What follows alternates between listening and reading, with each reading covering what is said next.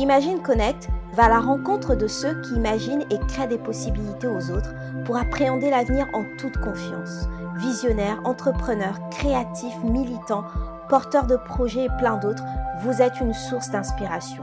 Je suis Prisca Tuzola, fondatrice des studios Imagine. Notre ADN, c'est de croire qu'avec beaucoup d'imagination, nos possibilités deviennent illimitées. Hello, hello, bonjour à tous, bienvenue dans ce nouveau podcast Imagine Connect. Et j'arrête pas de dire nouveau parce que c'est un nouveau podcast et je suis ravie de vous retrouver aujourd'hui. Je suis d'autant plus ravie parce qu'en fait, je vous fais ce voyage avec des entrepreneurs incroyables et pas que des entrepreneurs. Vous avez maintenant l'habitude de d'écouter plein d'autres personnes qui créent des possibilités et moi, euh, c'est toujours euh, passionnant pour moi de, découvrir des possibilités que, mes invités créent autour, euh, autour d'eux. Et aujourd'hui, j'ai un invité incroyable. Alors, je mets peut-être déjà la pression, incroyable, mais vous allez voir, il a plein de choses intéressantes.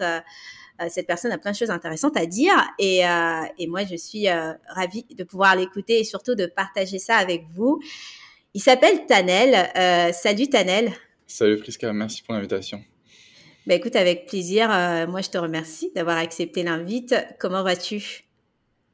Ah, Ça va très bien et toi? Je suis hyper heureux de pouvoir justement participer à tes possibilités. Bah écoute, euh, ça me fait plaisir. Euh, tout de suite, tu mets les pieds dans, dans le truc, donc c'est cool.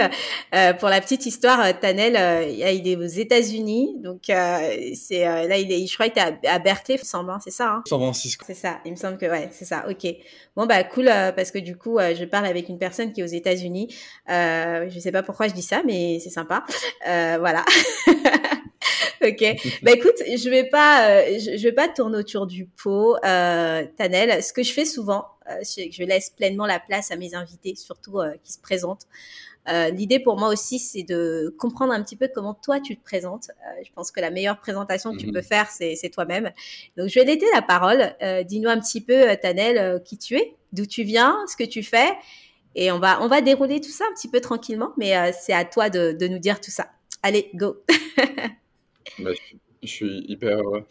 Euh, bah déjà pour commencer, du coup, euh, alors moi je suis un entrepreneur euh, français, j'ai 23 ans et je suis aux États-Unis pour justement pousser mon projet dans le meilleur endroit pour pouvoir développer justement peut-être un projet technologique et une aventure entrepreneuriale. Et donc c'est la, Silicon Valley, donc c'est pour ça que je suis dans la baie de San Francisco, qui est un endroit assez excitant, assez génial, mais du coup avec un justement avec un changement de culture énorme et qui est c'est vraiment une aventure pour moi en tant que telle. Mais du coup, euh, qui suis-je? Bah moi, moi, je suis ingénieur de formation. J'ai plutôt fait de l'intelligence artificielle. C'est plutôt les sujets qui m'intéressaient. Et du coup, euh, j'ai fait l'école centrale Supélec euh, dans la région parisienne. Bon, avant ça, j'ai fait une prépa et tout. Enfin, un peu, on va dire, un, un, parcours classique quand on veut être un bon élève. Et, et après, j'ai monté un projet avec justement un professeur dans cette école ce projet s'appelle Emobot, dont on va en parler, euh, j'imagine, pendant le podcast. Et donc, pourquoi j'ai créé ce projet? Euh, C'est parce qu'en fait, moi, j'avais complètement envie d'entreprendre. Il y avait un sujet qui m'intéressait et que je trouvais qui était un peu inexploité, c'était le sujet des émotions. C'est ça qui me passionnait. Et aujourd'hui, l'intelligence artificielle est capable d'apporter énormément euh, dans ce sujet. On est capable d'analyser les émotions, on est capable aussi de les représenter. Enfin, plein de sujets qui m'intéressaient.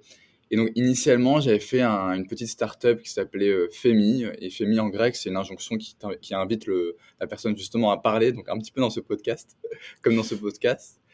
Et du coup, ce, ce, un premier projet de réseau social euh, vraiment basé sur la voix et où justement, on pouvait voir transparaître les émotions dans nos messages vocaux.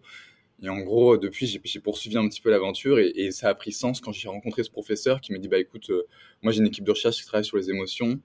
Euh, il y a plein de problématiques qu'on pourrait résoudre, dont celle de la prise en charge des personnes âgées, donc la solitude par exemple, qui avait, énormément fait de, fait de bruit, on va dire, en 2021 et 2022, après un scandale qui a, qui a éclaté notamment en 2022. Et du coup, on mm. est pas, je suis parti dans cette aventure entrepreneuriale et depuis, euh, je m'arrête plus. Alors, y a, on a, on a un, point commun, euh, euh Tanel, c'est qu'on est, moi, je suis très touchée par par ce qui se passe un petit peu autour des personnes âgées, euh, de nos seniors. J'aime mmh beaucoup, j'aime mieux les appeler comme ça. Euh, nos seniors parce qu'ils viennent avant nous, parce qu'ils ont, ils ont un vécu. Mais on va en parler euh, de, de, de Emobot. C'est marrant parce que c'est tellement ton bébé que tout de suite tu vas introduire euh, sur, sur le sujet. Mais on va en parler, t'inquiète pas. Mais avant, moi, j'ai vraiment besoin de, tu vois, de, de, d'en savoir un peu plus sur toi, sur le pourquoi aujourd'hui tu es arrivé, entre guillemets, à, à, à, concevoir ce projet Emobot et on va en parler un peu plus en détail. Mais tu as parlé d'un parcours un peu classique. Alors, j'entends bien, mais concrètement, ça veut dire quoi? Euh, C'est voilà, comment euh, tu t'es, euh, tu as mis les pieds là-dedans? Est-ce que au départ, tu avais un but bien précis dans la vie, genre tu, tu voulais absolument faire un truc bien précis et finalement, tu as bifurqué sur autre chose. Mais, mais, mais dis-nous-en un peu plus, tu vois, qu'on sache un peu, qu'on apprenne un peu à, à te connaître euh, parce qu'en fait, sans toi, Emobot euh, n'existerait pas. Et, c'est ça aussi qui, moi, m'intéresse. Et, euh, et, voilà, c'est un peu le fil conducteur, euh, fil rouge jusqu'à jusqu'à Emobot, quoi. Mmh bah, en, vrai, pour la, pour la petite histoire, quand j'avais 17 ans, je vendais des chouchous baignés sur les plages de Montpellier, donc la Grande Motte et tout. Ce qui me drive. Et du coup, je me posais ma question, mais qu'est-ce que, qu'est-ce que je vais faire de ma vie? Puisque ben, apparemment, je veux comprendre des choses, je suis peut-être bon aussi un petit peu en maths. Aussi, les adultes me comprennent quand je leur parle, et donc, euh, on va dire je peux interagir dans ce monde-là qui est complexe. Et du coup, euh, quand je suis arrivé en école d'ingé, j'ai commencé, enfin, j'ai essayé de comprendre qu'est-ce que je pouvais, qu'est-ce que je pouvais en faire, et puis je voyais des trucs horribles, du style euh, des, des, des, des agences de consulting qui venaient sponsoriser tous les events à l'école et euh, ou sinon on parlait énormément du coup de consulting, de banque d'affaires, de M&A, donc euh, que des sujets moi qui m'intéressaient pas du tout. Et je me posais la question mais enfin moi qu'est-ce que je vais faire dans, dans tout ça? Et en fait dans mon école il y, il y, avait un parcours entrepreneuriat. Donc ça ça m'a vraiment ouvert la voie. Bah moi j'ai me lancé dans mon projet. J'ai envie de en fait moi ce qui me drive c'est créer littéralement. J'ai besoin de, de, de, de, laisser une trace sur terre. Et, et en fait j'ai l'impression que même le rôle d'un ingénieur tu vois c'est pas pas de faire la technologie du tout, mais c'est de prendre, on va dire, des, des données en entrée, littéralement, c'est-à-dire, par exemple, un problème que tu constates et euh, que tu es capable, du coup, de bien comprendre, et à partir de ce problème, d'en faire, d'en trouver une solution qui est ta propre solution. moi, c'est ça qui me drive. Et je pense que mon grand objectif, enfin, ce qui m'anime en gros, pourquoi je me lève tous les jours, euh, de la même manière, et pourquoi, pourquoi je suis heureux, pourquoi je suis moins malade qu'avant, c'est parce que j'ai l'impression que du coup, j'apporte de la valeur sur, euh, sur Terre. Mmh. Et voilà, c'est ça qui me drive. Et en plus, être un entrepreneur, c'est aussi euh, s'entourer de gens qui vont du coup euh, participer à ton projet et le pousser hyper loin. J'ai l'impression que, enfin, peut-être depuis petit, j'avais l'impression que j'avais un peu cette capacité à driver un petit peu les gens autour des projets que mmh. j'avais. Donc, quand on est petit, on n'a pas des projets géniaux, des projets géniaux, ça peut être des Lego, mais j'ai l'impression que là, Emobot, euh, il y a pas mal de gens qui sont embarqués dans l'aventure, que ce soit mes associés directement ou aussi des, des parties prenantes ailleurs. Et ça, je trouve ça trop bien. Je me dis, waouh, ces gens-là, ils sont autour de moi. Mm. Ils sont autour du projet. Et c'est ça qui me. Ça, ça, ça, m'excite. Je leur dois tellement. Et en plus, euh, il y a des gens euh, qui, du coup, utilisent ma solution. Et je, ça, je leur dois d'améliorer tous les jours ma solution et de trouver euh, comment répondre à leurs problématiques de manière la plus pragmatique et répondre tout de suite à leurs problématiques en fait. Yes, bah, d'ailleurs on, on, en parlera un peu plus en détail tout à l'heure, mais en fait je dis souvent que un entrepreneur qui défend un projet, que les, plein de gens gravitent autour, c'est, euh, ça montre en fait que s'il y a de la cohérence, ça montre que tu réponds à un vrai besoin et ça montre que c'est pas juste un petit truc comme ça. Tu sais, tu t'es levé un matin, tu t'es dit tiens, je vais mmh pondre ça et, et, en fait il y a voilà, c'est, c'est, c'est très qualitatif derrière. Il y a beaucoup de travail derrière et mmh. tu as repensé les choses et en fait les gens n'ont rien à faire de leur vie, juste non mais ils gravitent parce qu'en fait il y a une vraie raison euh, pour lesquelles euh, et, et ça mmh. je, je, salue ça parce que je suis entrepreneur et, et, et je sais mmh. que c'est je, je, sais que ça coûte et, je sais que c'est important de de, de, de le rappeler. Euh, mais ok, euh, donc tu nous as dit un petit peu ce qui te drive toi au quotidien. C'est marrant, tu dis que tu es un créatif en vrai, quoi. Tu, tu, tu, tu, tu aimes créer, mmh. laisser une trace. Et pourquoi en fait il y a ce besoin toi, ouais, c'est quoi ce besoin que tu as toi de, de vouloir laisser une trace sur terre? Et euh, je sais pas moi, tu dis peut-être que euh, bah en fait on vient sur la terre finalement pas pour rien je sais pas alors je sais pas si c'est ce que toi tu te dis toi en tout cas moi c'est ce que je me dis moi mais euh, mais c'est pourquoi tu pourquoi toi tu as ce, ce besoin là de, de tu vois de laisser une trace euh? ouais, c'est une question hyper complexe je sais pas si je serais capable d'y répondre Euh, bah, je te remercie de, l'avoir posé. Moi, je pense que c'est la question que tout le monde se pose. Euh, quel, est, euh, quel est le sens de mon existence sur Terre? Du coup, c'est une mm. question énorme. Pour, pour être justement plus terre à terre, moi, je pense que la, première question, c'est pourquoi j'ai envie de me lever le matin? Et moi, je me lève le matin parce que j'apporte sur, du sens sur Terre, justement. Et en vrai, peut-être une petite histoire par rapport à ça. Moi, je me, je me balade souvent, j'aime bien marcher. Je sais que c'est un truc que faisait énormément Steve Jobs, notamment, donc l'ancien euh, PDG d'Apple et tout. On paie, à son âme. Mais du coup, en fait, quand, quand, quand tu te balades dans la rue, il y a tellement de choses aujourd'hui dans, dans, le monde moderne qui sont érigées en face de nous. Des, ça peut être des buildings qui font 300 mètres de haut, euh, ça peut être des énormes parcs, euh, euh, j'en sais rien, même des routes, tu vois, des, des, choses qui ont été façonnées par l'être humain. Et je me dis, moi, quand j'ai, parce que là, là par exemple, à mon âge, on n'a encore rien fait, mais je me dis, donc il y a plein de gens qui ont organisé ce monde de cette façon mmh. et ça marche bien. Il y a des gens qui, qui, qui, travaillent dans des, dans des entreprises avec des milliers d'employés de, de, et qui, par exemple, à, tu vois, à San Francisco, tu as une tour qui fait 325 mètres de haut, 4 mètres de plus que la tour Eiffel, et c'est une entreprise. Et je me dis, comment on arrive à là? Comment justement cette entreprise, elle a pu euh, grossir à ce point-là et qu'est-ce qu'elle a créé comme valeur? Et moi, c'est ça qui me drive, c'est arriver à créer de la valeur. Et je pense que hum, c'est le truc le plus important, c'est tu il y a plein de problèmes à résoudre sur Terre. Aujourd'hui, j'ai mmh. l'impression que l'économie, elle, elle, est plus, c'est plus une économie de service. Bah, du coup, littéralement, on a des êtres humains en face de nous, ils ont des problématiques et on essaie de leur apporter une solution. Et moi, c'est ça qui me drive. Et donc, en particulier, du coup, le, comment aider les personnes âgées, comment, les, comment prendre en charge leur santé mentale, leur bien-être, comment rassurer les proches et tout. Je trouve que là, il y a plein de choses à faire. Et euh, en plus, après, ce qui est, ce qui est intéressant, c'est le, c'est se regarder dans quel monde on vit. Aujourd'hui, quand même, euh, on l'a vu euh, pendant, le Covid, on s'est quand même vachement isolé des autres. Et du coup, ça, ça implique plein de choses. Moi, je voulais remédier à ça. Donc, j'avais fait du coup un premier réseau social. Mais ensuite, c'est devenu du coup un, petit dispositif pour, pour veiller à l'état émotionnel des gens. Mais on va en reparler. Je sais pas, en vrai, j'ai pas la réponse exacte. Mais ouais, non, créer de la valeur, mais, mais tu, apportes, tu apportes une brique dans tous les cas euh, à, à, ce, à ce truc, mais euh, c'est ça, c'est ce que tu dis en fait. Et c'est même ça l'idée des possibilités. Et, et, tu verras, je te poserai un petit mmh. peu des questions euh, pièges. je sais pas si je vais pas okay. te piéger que ça, mais je veux dire, c'est ça en fait, c'est l'idée des possibilités parce qu'en effet, comme tu dis, autour de nous, bah, il y a des besoins. en fait, il y a plein de mmh. besoins.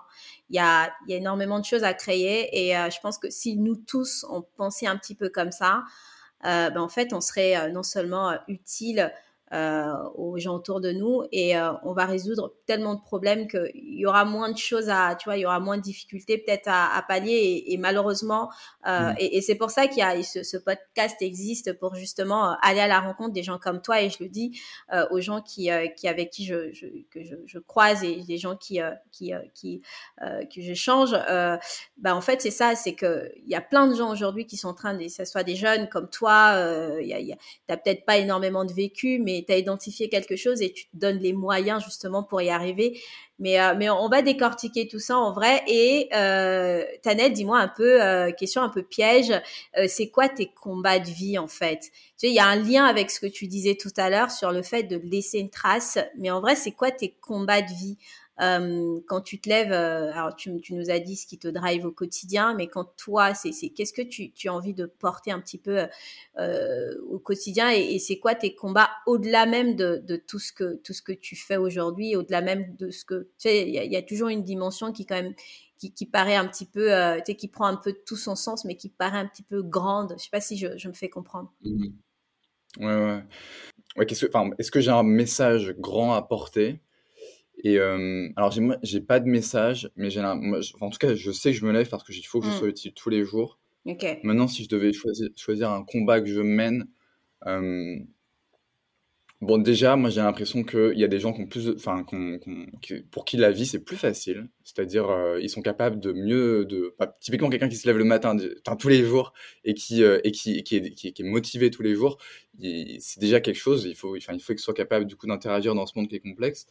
Et donc, il y a des gens qui, sont, qui, qui ont, par exemple, qui ont, qui ont, des, handi qui ont, des, handicaps. Il y a des gens qui, euh, par exemple, ont, des traumatismes euh, parce qu'ils sont dus à leur enfance. Et du coup, ça, ça me rappelle un peu moi-même. Justement, quand j'étais petit, une petite anecdote. Moi, j'avais été suivi par un pédopsychiatre euh, parce que je faisais des terreurs nocturnes quand j'étais petit.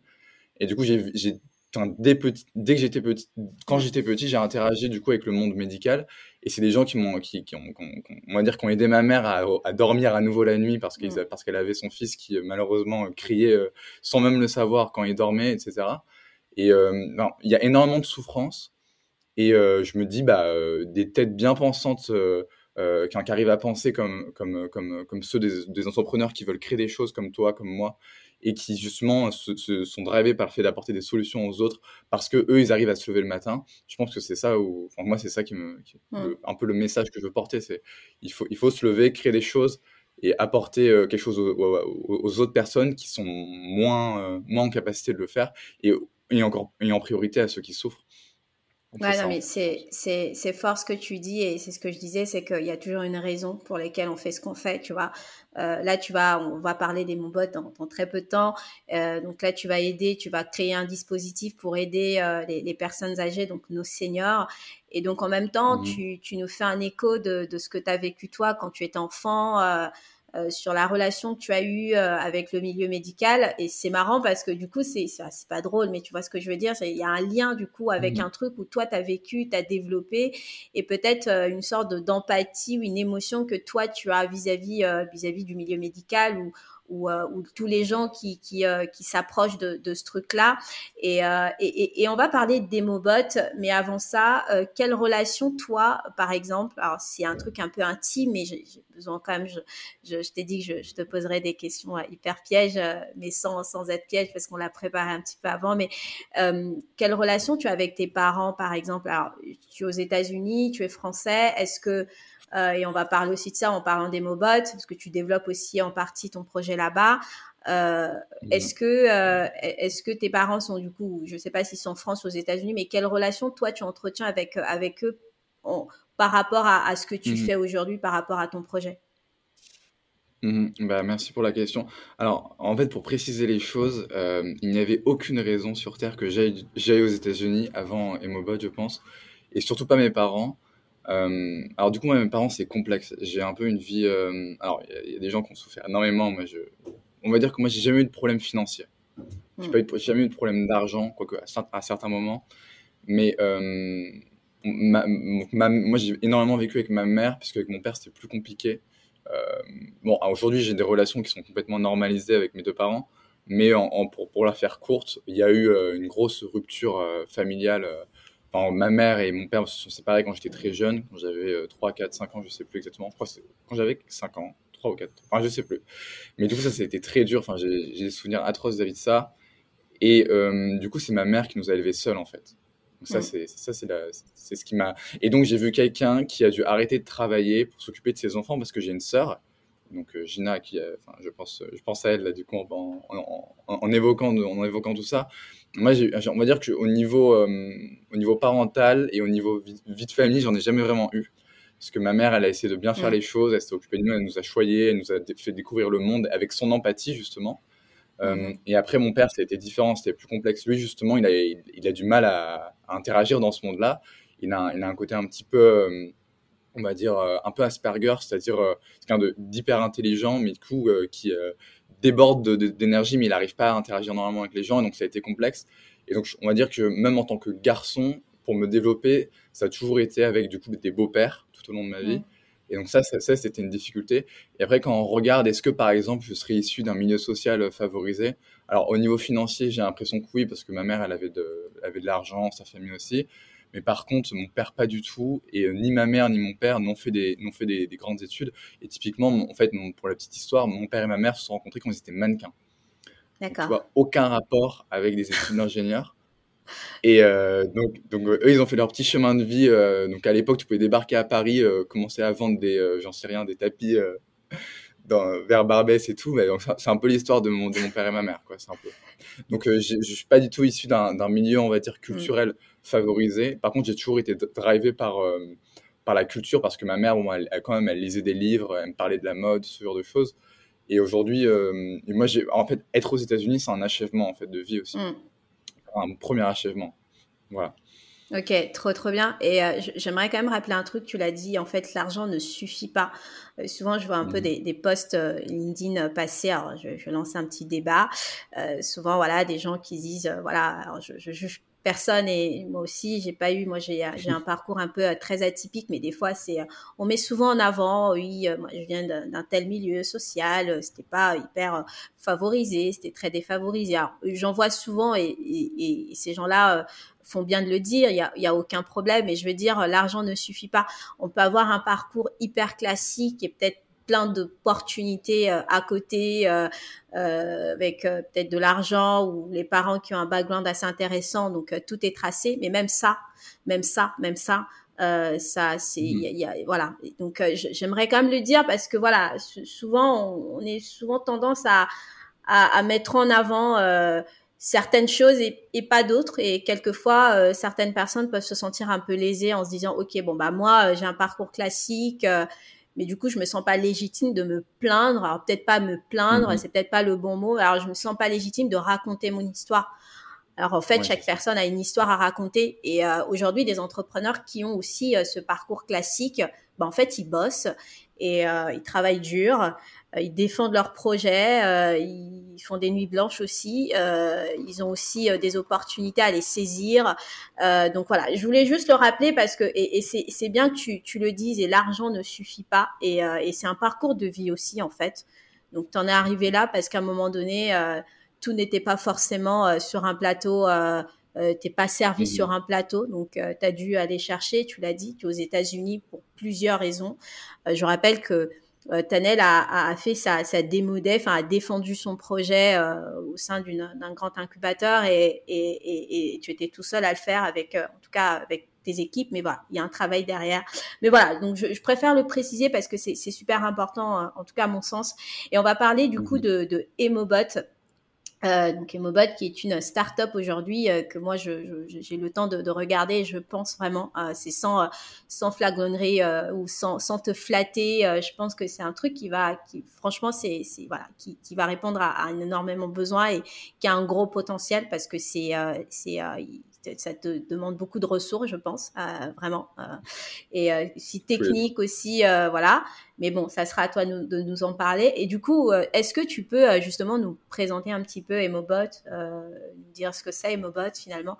Les gens se mhm. disent, depuis tout à l'heure, on en parle, mais, mais vas-y, lâche-toi et dis-nous un petit peu, dévoile-nous ce, petit bébé, présente-nous ce petit bébé qui, te, qui, te, qui te drive au quotidien. Mhm. Bah, merci pour, pour la question. Alors, Emobot, du coup, j'ai l'impression qu'il y, a deux mots du coup dans, dans ce nom-là. Emobot, il y a emo et bot. Emo, c'est pour émotion et bot, c'est pour robot. Parce qu'initialement, on pensait faire un robot qui aurait des, qui aurait des émotions. C'est à peu près ça l'idée. Mais après, c'est toujours le, peu près toujours le cas. C'est un peu moins un robot qu'avant. Mais en fait, euh, Emobot, c'est avant tout euh, un constat qu'il y avait de énormément de solitude chez les personnes âgées du mhm. fait qu'elles ne soient pas adaptées aux technologies actuelles. Et quand on regarde, euh, il y a pas mal d'études justement qui parlent de ça, donc notamment des études d'une de, association qui s'appelle Petit Frère des Pauvres, qui est un organisme hyper important et qui montre qu'en gros, euh, toi, pour donner un seul nombre, 2,5 millions de personnes de plus de 75 ans sont mhm. isolées. Et donc, elles n'ont mhm. même pas un proche. donc, souvent, ces gens-là, ils se retrouvent euh, isolés donc socialement, mais aussi numériquement. Il y a un lien d'ailleurs avec les deux, hein, parce que si on n'arrive pas à, euh, à, interagir par exemple avec des applications comme WhatsApp, ou si on ne si peut pas faire des visioconférences avec sa famille à distance, ou si tout simplement bah, on n'a pas accès à, tous les réseaux sociaux qui pourtant nous, nous font, on les utilise plusieurs heures par jour, il y a l'inégalité. Et du coup, ces personnes-là euh, âgées, bah, y a, comme elles, sont, elles sont un peu délaissées, euh, on va dire, sur, le, sur ce plan-là. Et en fait, quand on regarde, euh, quand on regarde tout ce que ça crée, bah, du coup, quand, on est isolé, bah, du coup, on interagit moins.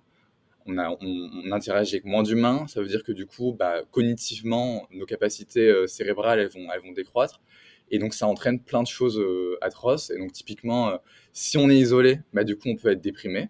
Ça, c'est la première chose. Si on est isolé, on, on entraîne moins ses capacités cognitives. Donc, typiquement, on va pouvoir surtout quand on, est, quand on est âgé, on va tendance à aller vers des maladies comme la démence. Et donc là, je pense en particulier à, Alzheimer. Donc on peut avoir des trous de mémoire et quand on se rend compte qu'on a des trous de mémoire, ben, ça nous déprime aussi. Et donc en fait, on rentre dans un cercle vicieux où en fait, bah, l'isolement et euh, l'âge font que euh, tous les deux combinés, euh, tu te retrouves à, perdre des capacités et surtout à subir des troubles de plus en plus présents. Et typiquement, je peux penser à un phénomène qui arrive beaucoup aux personnes âgées, enfin il y a des statistiques énormes là-dessus. Hein. Je pense que presque 100% des personnes âgées qui, à un moment, vont subir ça. C'est les chutes, par exemple. Mhm. Et quand tu vas chuter chez toi tout, tout seul et que personne va venir t'aider euh, pendant 12 heures, ou peut-être d'ailleurs même qui viendra jamais t'aider, et donc là, bon, c'est un cas atroce, mais imaginons que tu tombes pendant des heures et qu'à un moment, il y a le voisin qui passe, tu dis, oh là là, il n'y a plus de bruit, il n'y a pas la lumière allumée, et là, dans ce cas-là, tu as de la chance. Mais ça veut dire que pendant, pendant quelques heures, tu es passé tout seul face à un mur où bah, déjà tu as mal, personne t'a crié, mais personne t'a entendu. Et donc là, tu te dis, mais en fait, aujourd'hui, qu'est-ce que je peux faire maintenant dans ce monde? Je suis devenu, euh, j'ai plus vraiment de, possibilités, justement. Je suis restreint à, du coup, à ma condition physique. Et en plus, je suis tombé. Je sais pas si je vais survivre. Et donc, quand, tu, quand si, on, si du coup on gère ta chute et que tu t'es réhabilité, entre guillemets, si tu peux à nouveau marcher, tu vas forcément restreindre ton monde de possibilités. Et euh, ça veut dire que bah, tu es plus soucieux de ce que tu fais, tu as plus peur, donc tu restreins tes activités autour de toi. Et donc petit à petit, c'est un cercle vicieux où tu vas moins interagir socialement, tu vas moins te déplacer. Et tu vois, on parlait justement de est-ce que l'argent suffit et tout. Moi, je pense aujourd'hui, pour revenir à la question de l'argent, typiquement, l'argent, ça délimite aussi ton monde de possibilités et où est-ce que tu peux te déplacer littéralement. Bah, pour les personnes âgées, c'est leur capacité physique et c'est leur capacité cérébrale. Et aujourd'hui, on, a des, on, a des, on a des statistiques sur euh, justement les troubles mentaux que, que, subissent ces personnes âgées, enfin, ce qu'on appelle les troubles neurodégénératifs, donc qui sont dus à la, on va dire, à, la dégradation des capacités cognitives, donc dans le cerveau. Et on a, on a par exemple, je pense aux personnes âgées qui sont très dépendantes. Donc ça, c'est des gens qui vivent dans des, ce qu'on appelle des maisons de retraite, mmh dans les EHPAD. Et là, on a des, on a des statistiques incroyables. Il y a plus de 50% de ces personnes-là qui ont des démences, Alzheimer par exemple en particulier Alzheimer. Il y a plus de 40% qui ont des dépressions, il y a plus de 30% qui ont des troubles de l'anxiété, et souvent ils les combinent ces troubles-là. Et du coup, nous, on, nous, on a regardé, euh, mais donc il y a combien de personnes dans les EHPAD? Typiquement, il y en a 700 000 aujourd'hui en France. On en est où au niveau de leur prise en charge? Bah, on, a entre 8 et 9 pathologies par patient. Euh, deux ou trois sont des pathologies psychiatriques. Et donc, en fait, aujourd'hui, quand on se pose la question, quand on va, pour des gens qui sont jamais dans des EHPAD, qu'est-ce qui se passe dans un EHPAD? Quand on va dans un EHPAD la première fois, et moi, la première fois que je suis dans un EHPAD, c'était il y a un an. Depuis, j'en ai fait énormément parce qu'il y, a un champ de douleur incroyable là-bas et qu'il y a des gens qui souffrent. Et donc, évidemment, il fallait que j'y aille. Et dans, les EHPAD, quand, on y va, on n'est pas capable de savoir si, la personne qu'on a en face de nous, elle a un cancer ou elle est diabétique. Ce qu'on entend, c'est des cris, des pleurs, des familles qui sont pas rassurées. Et donc, ce qu'on en fait, ce qu'on ressent, c'est des troubles psychiatriques. Et du coup, nous, on s'est dit, bah, qu'est-ce qu'on peut apporter dans les EHPAD? Surtout, qu'est-ce qu'on va pouvoir pallier? Et aujourd'hui, c'est des aides-soignants qui sont sous l'eau, qui font un travail formidable, qui est hyper dur, hyper ingrat, mais pourtant, elles se lèvent tous les jours pour le faire parce que ça, vraiment, ça apporte du sens et qu'elles résolvent, elles, aident du coup des personnes qui sont en souffrance. Il y a des aides-soignants, mais au niveau de la prise en charge, prise en charge, on va dire, médicale, il n'y a même pas un médecin pour deux résidences en moyenne. Il n'y a même pas une psychologue pour deux résidences mmh. en moyenne. Et euh, il n'y a même pas de psychiatre. C'est-à-dire qu'il n'y a même pas une personne qui est capable de faire un diagnostic sur, les, sur la santé mentale et donc de renouveler le diagnostic. Et donc, ça entraîne plein de choses. Typiquement, euh, les, personnes âgées, pour s'occuper d'elles au court terme, ben, on va leur filer des, médicaments. Donc, euh, j'en sais rien, des antidépresseurs, des, des, calmants. et donc, tout ça, on, le fait sans renouveler le diagnostic médical. Enfin, nous, on a trouvé ça absurde. Et, nous, qu'est-ce qu'on avait dans, les mains? Bah, J'avais ce professeur avec qui je dialoguais autour de ce projet qui nous disait bah, nous, on est capable d'analyser les émotions des gens. Or, la plupart des troubles psychiatriques sont reliés à des états affectifs, donc à des émotions. Et donc, on pouvait faire quelque chose là-dedans, en fait. Waouh, euh, c'est c'est incroyable. En fait, les EHPAD, les maisons de retraite, euh, je pense, ont été faits pour justement euh, porter assistance à ces gens-là et, et, et, voilà, qui qu'ils aient une présence aussi, donc des gens qui les accompagnent tous les jours au quotidien. Mmh. Mais finalement, on se rend compte que elle n'est, enfin, il n'y a pas de présence en vérité parce qu'en fait, il n'y a pas de réel suivi. Euh, et ça, ça mmh pose un problème parce qu'en effet, du coup, tous ces, ces seniors euh, qui sont parfois, euh, ils atteignent un certain, voilà, un certain âge et qu'on se dit, bon, bah, les, les, familles ne peuvent pas vivre avec, avec eux parce qu'ils atteignent un certain âge, donc ils doivent être placés. Mais en fait, finalement, on se rend compte que c'est pas, c'est pas toujours en fait la, la, bonne chose à faire parce que, et mmh puis, comme tu dis, dans les EHPAD, ils sont censés justement euh, voilà, euh, vivre paisiblement jusqu'à jusqu'à un certain point, à les accompagner jusqu'à jusqu'à leur mort peut-être. Mais au final, c'est une mmh. autre souffrance encore qui se rajoute. Et, et pour les familles, on il y a quelque temps, on a, on a, suivi un, scandale euh, au niveau des EHPAD et on, je, pense que tu es, très, très au courant de, la chose. Euh, la crise Covid qui a accentué ça d'ailleurs. Et, pendant la crise Covid, tu m'as dit c'est pendant la crise Covid que tu as commencé un petit peu à, à, réfléchir sur, sur l'idée des mobots. Hein, c'est ça, hein, où tu as commencé un peu à cogiter sur le truc? C'est plutôt à la sortie de, la crise Covid. Euh, ouais, plutôt, en fait, il y a, il y a un an. Ouais. Tu as les statistiques un peu des, des personnes âgées qui ont vraiment euh, subi euh, en plein fouet euh, cette crise Covid. Alors, quand je dis des statistiques, pour être plus précise, par exemple sur mmh l'isolement des, des, personnes qui sont clairement en fait mortes, clairement, parce que, comme mmh tu l'as dit, on ne vit pas les choses de la même façon. Euh, quand on est jeune, on relativise un peu plus et puis on a, on a plein de choses autour de nous, même si on était tous un peu euh, isolés parce que c'était c'était une situation quand même qui, qui, était inédite, où tout le monde était un peu isolé. Mais mm. les personnes âgées encore plus, euh, déjà, ils peuvent pas aller vraiment librement faire les courses. En plus de ça, euh, mmh. Il y a une situation de stress. Euh, c'est euh, tout. Enfin, moi, je, dis ça parce que je, je, je connais ça. Je, moi, je connais des, des, des personnes âgées euh, qui, en fait, seules et donc chez eux à la maison, chez elles à la maison, tout ce qu'elles font, c'est regarder la télé ou écouter la radio évidemment, c'est pas la chose à mmh. faire parce que c'est absolument pas rassurant d'écouter toutes les nouvelles qu'on nous donnait tous les jours. Et en fait, est-ce que toi, tu as des stats comme ça sur, euh, sur, cette, sur ce qui encadrait un peu cette, juste pour comprendre un peu euh, la, situation euh, en France déjà, parce que je pense que c'est quelque chose qui est très mondial. Voilà, pour comprendre un petit peu le, drame, ouais. Bah, en, vrai, ouais, j'en ai une qui me vient tout de suite. alors justement, c'est encore les petits frères des pauvres. En, avant le Covid et après le Covid, on a eu une augmentation de, de l'isolement des personnes âgées de, je crois, 40%. Ça veut dire qu'on a 40% de personnes âgées en plus qui se sont retrouvées à vivre seules et isolées. Et ça a été exacerbé du coup pendant le Covid. Après, il faut quand même relativiser parce que comme le Covid, c'était un choix, euh, j'ai envie de dire, euh, gouvernemental et européen de mmh prioriser quand même les personnes âgées, la santé mmh des personnes âgées. Et donc, bah, nous, les jeunes, on, a, entre guillemets, on a accepté de, on a consenti à moins de liberté pour euh, favoriser, la, on va dire, les personnes âgées et leur santé. Ça, ça a été un choix qui a été fait. Donc, euh, on va dire qu'au niveau, sur le plan sanitaire, je pense pas que le. Alors, moi, j'ai pas grand chose à dire sur le Covid sur le plan sanitaire. Par contre, c'est vrai que ça a accentué l'isolement et en plus, ça l'a exacerbé puisque le Covid, c'est des gens qui se sont dit Ah, tiens, on peut faire du télétravail pour ceux qui pouvaient travailler. Ah, tiens, c'est formidable, on peut aussi s'appeler par visio, faire des apéros par mmh. visio. Mais tout ça, en fait, les personnes âgées, elles pouvaient pas le faire. En fait, les, oui, les vraies personnes qui ont subi le Covid au niveau euh, isolement, solitude, ce sont les personnes âgées. Et donc, ouais, on a, je crois que c'est une augmentation de 40%. Je crois qu'en tout, depuis le Covid, c'est 700 000 personnes âgées en plus de plus de 75 ans qui sont retrouvées isolées. Je crois que c'est un chiffre comme ça, il faudrait que je retrouve. En tout cas, c'est affolant comme, euh, comme chiffre. Et donc aujourd'hui, là, la statistique, ouais, c'est plus de entre 2 et 3 millions de personnes âgées de plus de 75 ans qui sont isolées. Or, euh, combien, combien en tout il y a de personnes âgées de plus de 75 ans? Il y en a à peine 8 millions. Donc tu vois, ça fait 3 millions de personnes sur 8 millions de personnes. Tu vois. Donc ça fait un peu plus de... C'est autour des 40% des, personnes âgées de plus de 75 ans qui sont isolées. Tu vois. Et quand tu réfléchis à aujourd'hui, c'est quoi, par exemple, euh, la mise en institution Donc, une personne qui va en EHPAD, bah, c'est une personne qui va être encore plus isolée d'une certaine manière au moins au début, parce qu'elle va subir une perte de repères. On va la sortir de son village. Tu vois, il y a très peu d'EHPAD en réalité, et donc, euh, quand, et donc tu es forcé effectivement d'aller en EHPAD, parce que tu n'as plus les capacités pour, euh, pour être maintenu chez toi. Donc là, là c'est le, le, mot, le mot utilisé, c'est maintien à domicile, qui est un grand enjeu aujourd'hui de santé publique.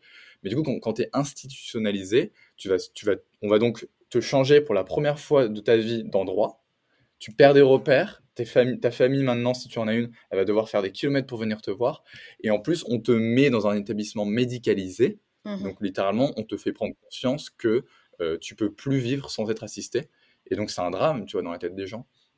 Donc oui, il y a une problématique euh, autour de ça. On n'a toujours pas parlé du coup de qu'est-ce qu'est la solution. Ouais, non mais après c'est, bah, ça, ça, montre bien qu'en fait tu réponds à un vrai besoin parce que tu d'abord tu, tu mmh. mets en, en état euh, la problématique euh, et, et, du coup la solution Emobot qui vient en fait résoudre ça et apporter apporter des solutions. Mais avant avant qu'on parle vraiment de, de ce qu'Emobot apporte, mmh et je, je, je, voulais juste du coup comprendre est-ce que toi tu es lié personnellement à si tu veux bien nous le partager ou pas, mais est-ce que tu es lié personnellement à ça? C'est-à-dire que est-ce que peut-être un grand-parent ou quelqu'un de la famille ou peut-être quelqu'un de proche que tu connais à un moment donné qui a vécu cette situation-là Parce que je veux dire, mmh porter un projet comme tu le fais, bon, c'est sympa. Moi, je fais du marketing, je, je, travaille sur un SaaS en, en, marketing, donc bon, c'est. Mais voilà, je, y a, après, il y a plein de choses à dire là, derrière, mais toi, tu portes quand même un projet là qui, qui va, sans dénigrer ce que je fais, bien évidemment, mais tu portes vraiment un projet là qui va vraiment avoir un impact sur,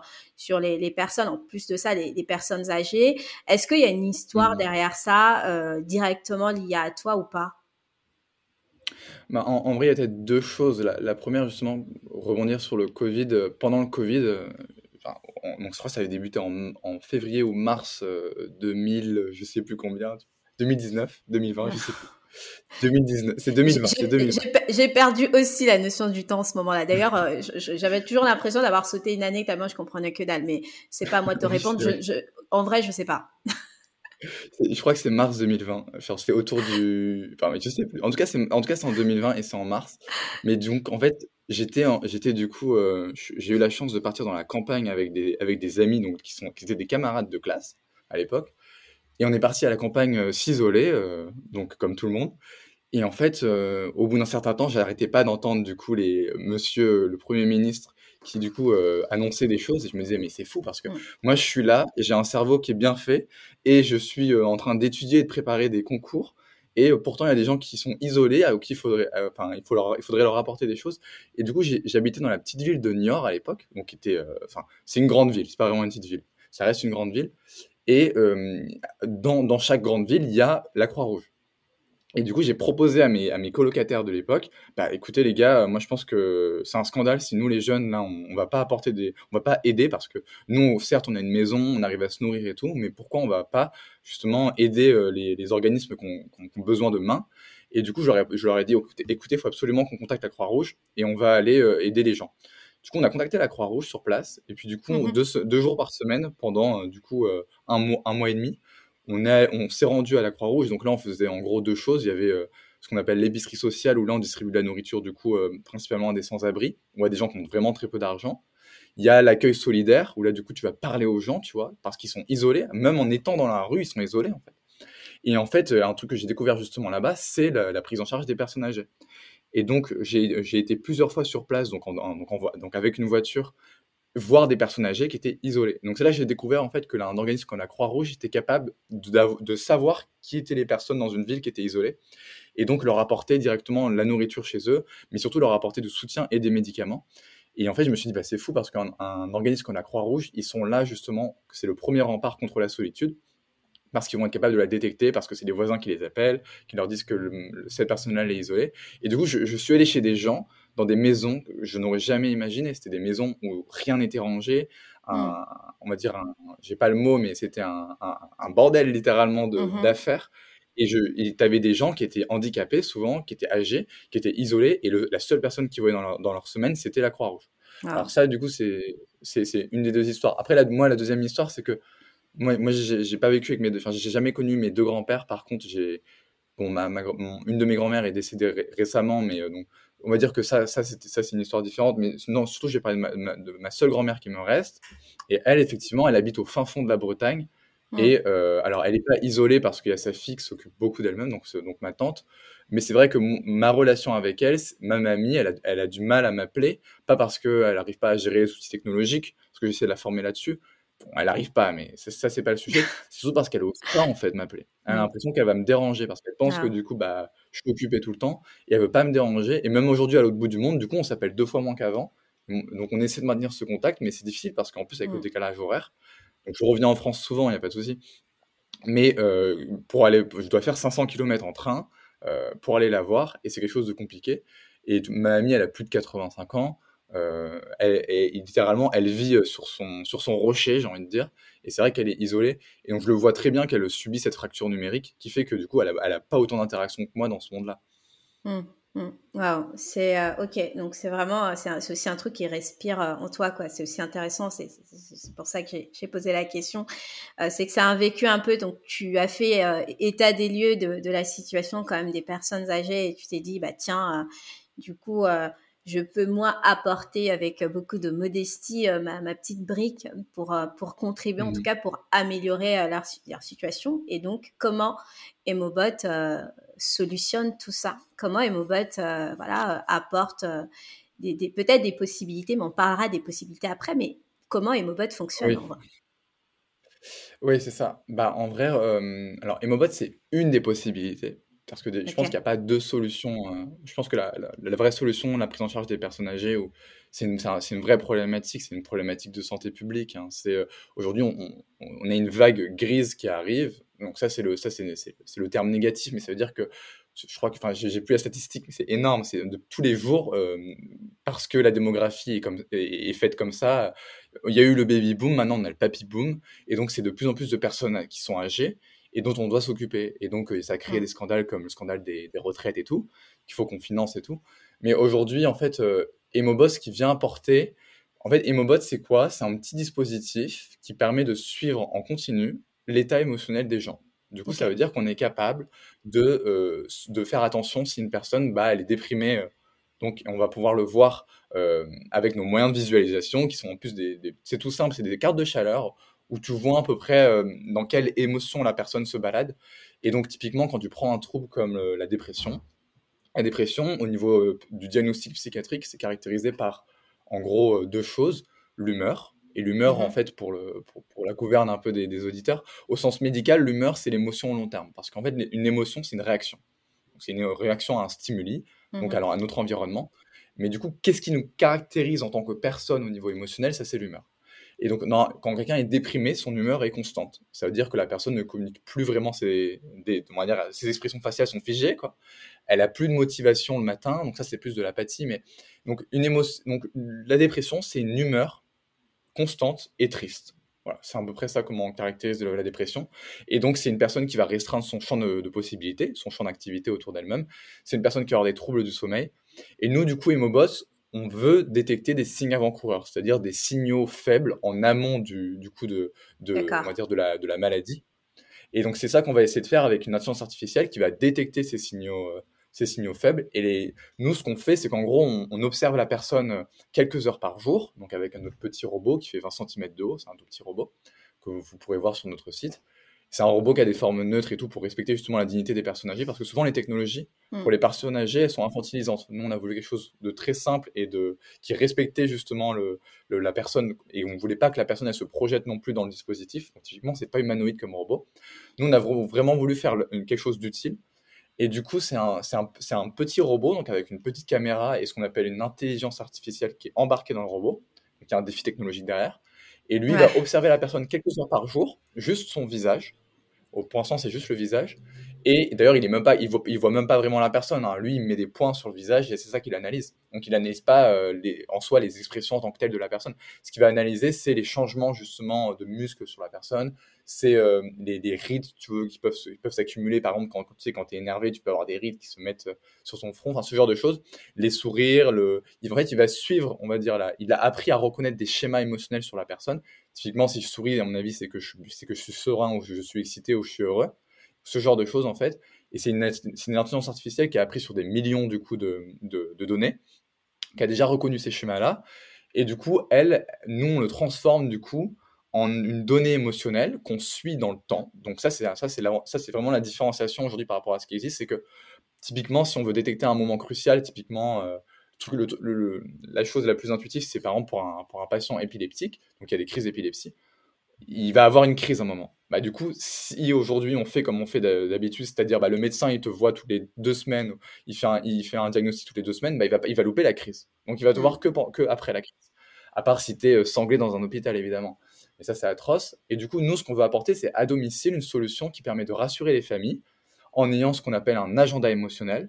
Et typiquement, elles vont pouvoir voir si mamie, euh, elle va mieux ces jours-ci parce que, parce, que parce que moi, en tant qu'aidant ou en tant que, en tant que fille de, du coup de, de, ma mère ou en tant que petite fille de ma mère, je vais du coup euh, l'appeler et donc euh, savoir si ça va mieux directement si je vois qu'elle va, qu'elle va moins bien.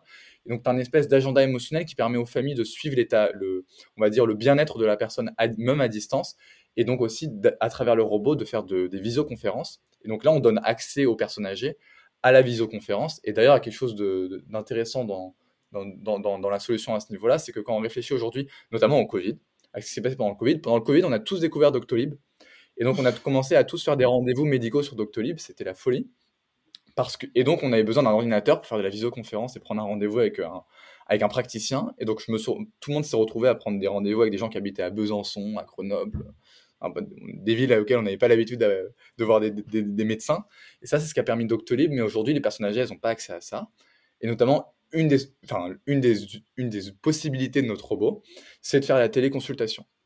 Et parce qu'aujourd'hui, les personnes âgées sont délaissées au niveau de la téléconsultation, bah, les médecins avec qui on travaille sont hyper intéressés par le fait de faire justement leur séance avec, leur, avec leurs patients à distance via le robot.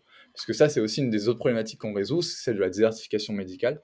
Quand on y réfléchit aujourd'hui, euh, comment ça se passe pour un psychiatre bah, Les psychiatres, ils ont tendance à pas trop s'occuper des personnes âgées. Alors, c'est pas de leur faute, hein, c'est parce qu'en fait, souvent, c'est des troubles plus complexes et que mmh aussi ça prend plus de temps. Et du coup, bah, ils s'occupent de moins de personnes âgées, mathématiquement parlant. Et donc, bah, idéalement, il faudrait qu'ils se déplacent dans des EHPAD, il faudrait qu'ils se déplacent à domicile. Et donc, on imagine bien que euh, c'est pas la batte mobile euh, que va avoir un psychiatre. Il va pas forcément passer son temps dans la voiture, c'est pas vraiment son métier. Et du coup, nous, ce qu'on veut apporter, c'est justement à distance pouvoir faire des téléconsultations. Et typiquement, ça, peut aussi, ça intéresse aussi les psychologues, hein, s'ils peuvent faire leur, leur téléconsultation sur le, non pas sur le divan, mais du coup à, travers le robot. Et donc là, le robot, via sa caméra et via le fait qu'il soit connecté à la télé, il permettrait aussi de faire des téléconsultations. Yes, j'avais juste une question. Ouais, tu, tu, disais que les personnes âgées n'ont pas accès à Doctolib, c'est ça? Enfin, je... Ouais, bah, elles ont accès euh, parce que c'est ouvert Doctolib, mais en fait, elles ne l'utilisent pas, ou quand elles l'utilisent, c'est anxiogène. Ok, mhm. ok, je comprends, je comprends. Et donc en fait, euh, on, juste pour euh, décortiquer ça pour euh, les gens qui vont peut-être pas forcément, mhm. ils sont peut-être pas forcément, comment dire, sensibles ou familiers à, à, tous ces termes techniques. En fait, Emobot permet justement de, de, suivre. Tu me diras hein, si je, je dis des choses pas très correctes, mais permet de suivre en continu en fait l'état émotionnel des personnes, des personnes âgées. C'est bien ça. C'est-à-dire que c'est en continu, quoi. C'est ok. Et donc et, et c'est ce qui permettra l'outil de de traduire si il y, a, y, a, un problème ou pas. Euh, euh, et si tout va bien et, et, en fonction du coup des données que vous avez vous enregistrées dans Emobot qui va ensuite analyser tout ça et, et pour détecter quelque chose qui qui va pas ok c'est c'est hyper clair et, c'est bien parce que du coup tu as parlé un petit peu plus de, des fonctionnalités euh, des mmh. mais euh, mais aujourd'hui vous en êtes où en fait avec euh, avec l'outil et, du coup je, je, je, viens sur la, la question qui vient tu es, aux États-Unis donc la solution alors, alors je, sais que tu étais aussi à Vivatech donc il y a aussi déjà je pense déployé peut-être tu, tu, tu l'as fait connaître et mmh plein de gens te suivent là-dedans tu en as parlé un petit peu au début mais tu en es où aujourd'hui avec avec Mobot? Bah, merci pour la question. Donc en fait, on, je pense que tous les jours, on est au début de, mmh. de, de l'aventure. Ça, je pense, c'est quelque chose que tu ressens toi aussi. tous les jours, on est au début. Euh, j'aurais pas dit mieux, tu vois. ouais, donc je pense que c'est exactement ça. En gros, ça fait un an que Mobot existe. Euh, les premières personnes qui ont pu bénéficier des Mobots, c'était il y a, il y a 6 ou 7 mois, je crois. Et aujourd'hui, on a déployé, du coup, euh, alors, il y a un champ de douleur, c'est, ce sont les EHPAD. Du coup, on a priorisé les EHPAD, notamment en termes de, d'expérimentation, parce que si tu, veux, si tu veux développer une technologie qui a du sens, il faut que ce soit, ce soit pas toi qui la produise, mais tes utilisateurs. Ça, c'est mmh. hyper important. Complètement. Et donc aujourd'hui, nous, nous, nos utilisateurs, bah, c'est des personnes âgées, mais c'est aussi les, les, aidants autour d'eux. Et quand je parle des aidants, bah, c'est les aides-soignants, le médecin est aussi un aidant, et aussi les familles. Donc on a tous, on a tous, on a cet enjeu du coup d'apporter une solution à, différentes catégories de personnes qui ont différents besoins. Et donc, et donc on a déployé nos robots dans des EHPAD, donc euh, notamment en Normandie. Et donc en gros, on a quelques dizaines de robots qui sont, qui sont déployés. On a un peu moins de 100 robots en fait qui sont déployés. Et, donc, et donc dans, dans, cette centaine de, dans cette un peu moins que 100 robots, on a aussi des robots qui ont été déployés euh, petit à petit à domicile, puisqu'en fait, on a, on a été contacté, mais ça, c'est quelque chose de génial, c'est qu'on n'a même pas nous-mêmes eu besoin de trouver des early adopters, c'est-à-dire des gens qui vont adapter ta solution en premier. Et donc, on a déjà quelques robots qui sont déployés à domicile. Et donc, parce que nous, nous, on a deux problématiques, en fait. On a les personnes âgées qui sont isolées, donc là, ça, c'est le domicile, le maintien à domicile. Et donc là, par exemple, c'est la problématique de la famille qui habite à distance de la grand-mère et qui du coup bah, veut, enfin, aimerait être rassurée sur le fait que mamie elle va bien, que mamie elle est, elle est pas en dépression ou que mamie euh, bah, elle est active. Et donc ça, on leur apporte ces solutions avec un agenda émotionnel qui leur permet de suivre en gros tous les jours si mamie va bien et donc si elle va pas bien, ils appellent. Mais nous, on a aussi une problématique médicale qui est la prise en charge, on va dire, euh, des personnes mmh. âgées au niveau euh, psychiatrique. Et donc c'est pour ça qu'on travaille avec des médecins dans les EHPAD, mais aussi dans des hôpitaux.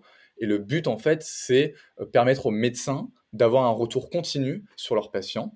Et donc ça, on le fait justement via notre robot, parce que les, psychiatres, ils ont un outil comme nous, c'est les émotions. C'est un des outils qu'ils utilisent. Et nous, ce qu'on leur permet, c'est d'avoir un retour continu sur euh, la santé euh, mentale du patient.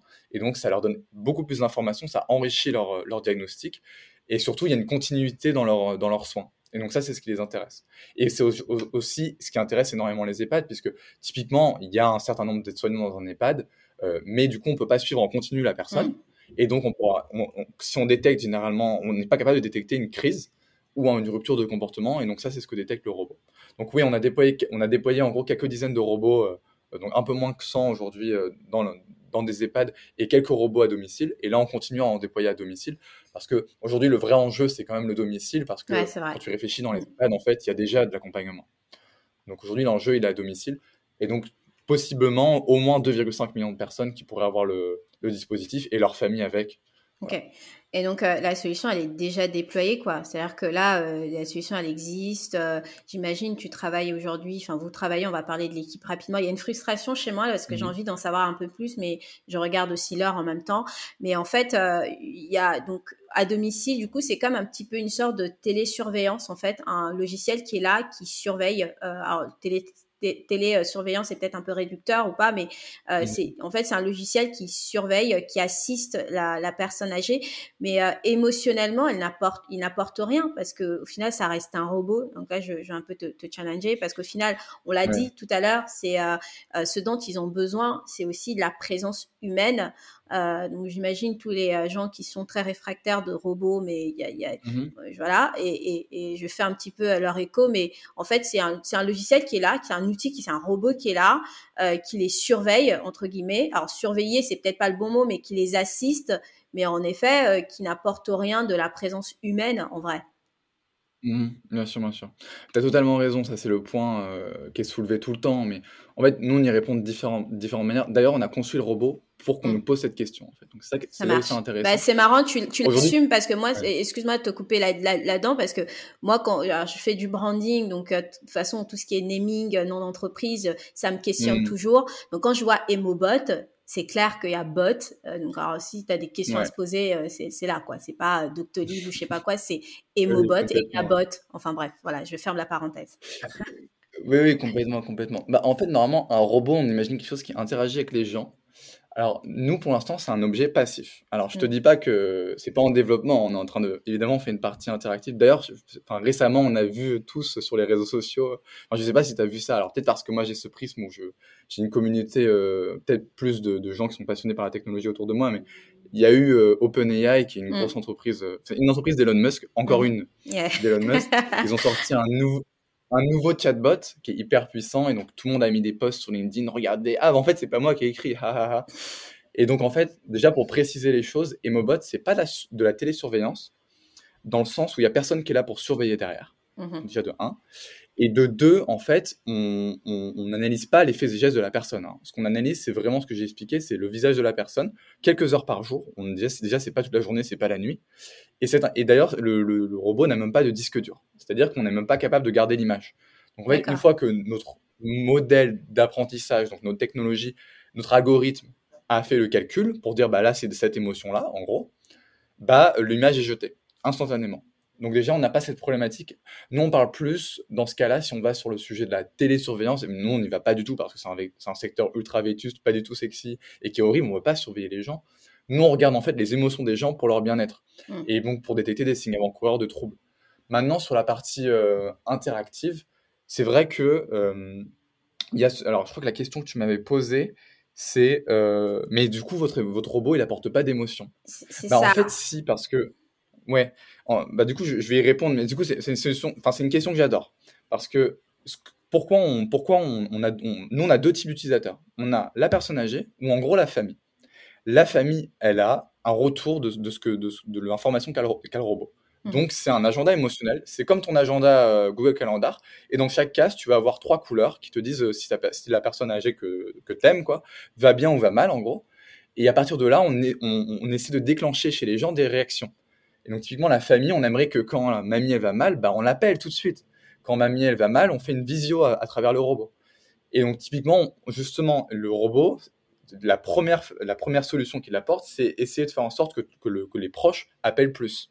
Que les proches se disent, ah bah tiens, la mamie, elle va mal. Je sais qu'elle va mal. Avant, j'étais pas au courant. Bah maintenant, je le sais, donc j'appelle. Et donc, finalement, je me retrouve à plus appeler mon, mon proche et donc, cette personne-là est moins isolée. Alors, certes, le robot, il n'interagit pas, il n'apporte pas d'émotion pour l'instant, mais, mais c'est vrai que dans un des développements possibles, une des possibilités de notre robot, ce serait ça, ce serait un robot qui serait capable d'interagir. Et là, nous, ce qu'on imaginerait, on veut pas qu'un robot interagisse comme un, être humain. Non, ça, c'est pas du tout notre, notre objectif, ça résout aucune problématique. Par contre, encourager les personnes à nouveau à communiquer parce qu'elles sont isolées, ça, on pense que c'est hyper bien. Donc, si un, dispositif peut entraîner euh, l'état cognitif de la personne, ça, on aimerait le faire. Et donc, on va dessus petit à petit. Mais il y a un... pourquoi on le fait pas aujourd'hui? C'est parce que la, personne, la génération actuelle n'est pas adaptée à ce genre de technologie. Les chatbots et tout, ça, c'est un truc mmh. euh, futuriste encore. Ouais, c'est vrai, c'est vrai. Et en fait, le robot crée le lien entre euh, donc euh, la personne âgée et éventuellement la, famille ou les personnes qui sont proches de, cette personne-là. Euh, c'est c'est hyper clair. J'ai vraiment cette frustration parce que j'ai énormément de questions qui passent par ma tête, mais je te les poserai en off. Mais on, en reparlera peut-être pour un, pour un épisode 2 prochainement. J'en sais rien, mais on verra. Et donc, juste une question quand même qui me tient à cœur, c'est aujourd'hui, tu travailles avec donc des médecins, tu travailles avec, tu en as parlé un petit peu, donc avec des EHPAD, avec avec plein de gens euh, qui sont autour de toi, qui soutiennent en fait euh, ton, ton projet, hein, c'est ça hein? Mmh Ou le challenge. Ou les challenges, ouais, ok. Donc en fait, tu as une grosse équipe. Est-ce que rapidement, tu peux juste un peu nous parler de, ton, de ta team, de ton équipe euh, tu, ah, y a, Déjà, tu as un associé, c'est, comment ça fonctionne? Ouais, alors en fait, on est, on est quatre cofondateurs. Donc, ok, quatre. On est beaucoup, une panoplie de cofondateurs. Euh, alors, ce qui est, ce qui est intéressant dans, notre équipe, c'est que mmh on est trois à avoir euh, au début de la vingtaine et un autre associé qui, a, qui est lui pas du tout au début de la vingtaine, qui, qui, qui a déjà fondé trois startups. Et là, c'est sa quatrième. Et donc Renaud Séguier, qui est aussi professeur euh, d'université. Et donc lui, il dirige un laboratoire justement spécialisé dans les émotions en intelligence mmh artificielle. Tu vois, ça tombe bien. Et ensuite, mes deux autres associés, donc Anthony, qui est euh, le directeur technique, donc ce qu'on appelle un CTO, donc qui lui a un couteau suisse, euh, il fait tout, il est trop fort. Et euh, il s'occupe vraiment de la partie robotique, justement, et intelligence artificielle. Et ensuite, Samuel, avec qui j'avais déjà travaillé sur, notre. enfin, on avait ce projet commun là de réseau social qui s'appelait FEMI. Et lui, c'est vraiment celui qui construit le produit. Donc, c'est l'homme interactif, quoi. J'ai envie de te mmh dire, il construit product builder. Et donc, c'est lui qui construit les interfaces, c'est lui, qui, lui qui pense aussi au design de ce qu'on présente. C'est hyper important, hein, véhiculer les idées avec un bon message, bah, ça se passe énormément par du design. Et, donc, c'est lui qui fait les interfaces Et par la com. Après, moi, je suis pas bon en com. Je vais apprendre, peut-être peut grâce à toi, Priska. Bah, écoute, avec mais voilà, en gros, c'est ça. Et on travaille avec des médecins. Euh, aujourd'hui, on a en, fait en gros quatre médecins qui, avec qui on, on, travaille tous les jours. Enfin, pas tous les jours, mais presque. Enfin, au moins un chaque jour. Et donc, c'est surtout des psychiatres et des gérontopsychiatres parce qu'ils sont, euh, ils sont, ils, ont travaillé sur le sujet âgé. Et ensuite, on a même un médecin coordonnateur qui est autour du projet. Euh, je pense à, du coup, il s'appelle Nicolas Gallet, et lui, il coordonne le travail de plusieurs résidences dans le Finistère. Et c'est justement des résidences où on est en train de déployer des robots. Donc, ouais, on est, entouré, on est bien entouré. Et donc, aujourd'hui, tu es aux États-Unis. Euh, que fais-tu là, toi là-bas? Est-ce que tu es avec ton équipe? Est-ce qu'il y a une partie ici? Est-ce qu'il y a un développement encore qui est prévu aux États-Unis? Du coup, qui, revient, euh, je, rajoute une autre question euh, en, deux, enfin une deuxième question en une, enfin bref, tu as compris. Euh, mm-hmm. aux, États, unis donc il y a, une dimension internationale quand même que tu donnes à Emobot, je, suppose, étant donné que tu es aux États-Unis, mais mm-hmm. dis-nous en un peu, un peu plus à ce niveau-là. Bah, écoute, moi, je suis hyper excité d'être aux, États-Unis. Moi, déjà, j'y suis parce que je voulais y aller. D'accord, ok. Donc c'est très personnel. je voulais, Ouais, je voulais découvrir les États-Unis. Et donc, Emobot, ça, ça a été le, le, on va dire la, fusée pour pouvoir aller aux États-Unis. alors moi, j'y suis en tant qu'éclaireur, donc je suis tout, tout, devant dans la fusée. Et pour l'instant, il n'y a personne derrière. Euh, mais euh, du coup, bon, je, travaille avec mon équipe avec 9 heures de décalage horaire. Donc, euh, et l'idée d'être aux États-Unis, c'est que bah, tu as, as, une population qui est 5 fois plus grande que la population française. Tu as un peu moins de personnes âgées en proportion, parce que si tu regardes l'âge médian aux États-Unis, ils ont 4 ans de moins, en fait, les Américains par rapport aux Français. Donc, en fait, ce que nous, on subit en France, on va le mmh. subir aux États-Unis dans 4 ans. Du coup, je me dis, bah, c'est bien, je suis en avance. Mmh. Donc, je suis arrivé, je suis en avance, donc je pose mes bagages. Et en fait, moi, ce qui m'intéresse aux États-Unis, c'est commencer à établir des partenariats avec des hôpitaux ici et des centres euh, donc pour la mémoire, enfin ce genre de centres pour les personnes âgées. Et en fait, l'idée, c'est qu'aujourd'hui, l'accès aux soins aux États-Unis est évidemment pire qu'en France, parce qu'en France, on a au moins un, système de sécurité sociale universel. Et donc, en fait, la problématique résonne encore plus aux États-Unis, où c'est un pays. Alors, les gens sont, euh, sont isolés de la même manière, voire encore pire. Hein. On imagine bien les images dans Midwest euh, de personnes âgées qui seraient complètement isolées à 50 km et tout. Et c'est vrai qu'aujourd'hui, le, en fait, la santé mentale, le, ce qu'on appelle la mental health mmh aux États-Unis, c'est un sujet qui est prédominant, mais depuis toujours. Hein. tu vois, euh, je pense au, il y a les affiches dans le métro. Tu as une affiche sur trois, c'est par rapport à ta santé mentale. Tu as une ligne verte pour rappeler si tu vas mal. Donc, ils sont hyper préoccupés par la santé mentale. Or, nous, Immobot, on travaille dessus au niveau médical. Donc, je suis là-bas pour euh, justement prendre les devants. Quoi. Ok, donc tu anticipes et ça se voit que tu es un bon entrepreneur parce qu'un bon entrepreneur, toujours de l'anticipation. Ça, c'est un petit, euh, un, petit, un petit message de quelqu'un qui euh, comprendra, qui, euh, qui, qui, me donne toujours quelques petits conseils comme ça d'entrepreneur. Il me dit, Prisca, il faut toujours avoir la suite dans tes idées et anticiper longtemps en avant. Et, et d'ailleurs, c'est ça un peu le rôle d'un CEO parce que finalement, des fois, on dit, mais le CEO, il sert à quoi en vrai? Parce qu'il y a toutes les équipes qui sont très opérationnelles et le gars, il est comme ça. Mais en fait, pas du tout. C'est lui qui donne de la vision. Et donc, levée de fonds prévue pour, pour Emobot ou pas si c'est si c'est une info publique pas Oui, oui, bah après, c'est toujours enfin, oui, oui, c'est public. En fait, pour l'instant, non, pas de levée de fonds parce que pour l'instant, on va dire qu'on a une, ce qu'on appelle une traction commerciale euh, ah ah. suffisante.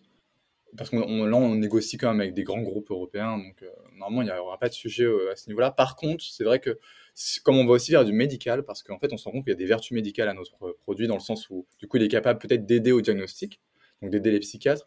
Là, on va devoir faire des études cliniques pour valider la, solution au niveau clinique, parce qu'on a des, on a, on a des validations au niveau recherche, mais on n'a pas de validation au sens clinique du terme. Et donc, typiquement, est-ce que Hemobot il peut réduire euh, statistiquement les, les hospitalisations? Est-ce qu'il peut éviter des rechutes euh, dépressives, ce genre de choses? Ça, on va, on, va aller chercher, on va aller chercher des études cliniques. Et une étude clinique, c'est entre 300 000 euros et 1 million d'euros par étude clinique. Donc, pour te donner un ordre de grandeur, euh, tu pourras pas survivre au début avec des clients c'est trop bien les clients évidemment, mais vu qu'on a cette portée médicale, il va falloir qu'on mm. finance. Et donc euh, peut-être, euh, en gros, euh, j'annonce rien, mais on va dire qu'on se tient en courant pour mi-2023 pour une levée de fonds, mais ce sera aussi une levée de fonds pour justement aller aux États-Unis. D'accord. Dans tous les cas, avec un, produit, un, projet et un produit comme le tien, il y a, il y a quand même des, laboratoires, enfin des, médecins qui, qui, vous, qui vous suivent, des hôpitaux. Donc, euh, dans tous les cas, je pense que euh, il, y a, il y, a, quand même une bonne, euh, je veux dire, un bon aura autour, autour de ce projet, même si, voilà, il, y a, il faut toujours aller te, te, batailler en, tant que CEO.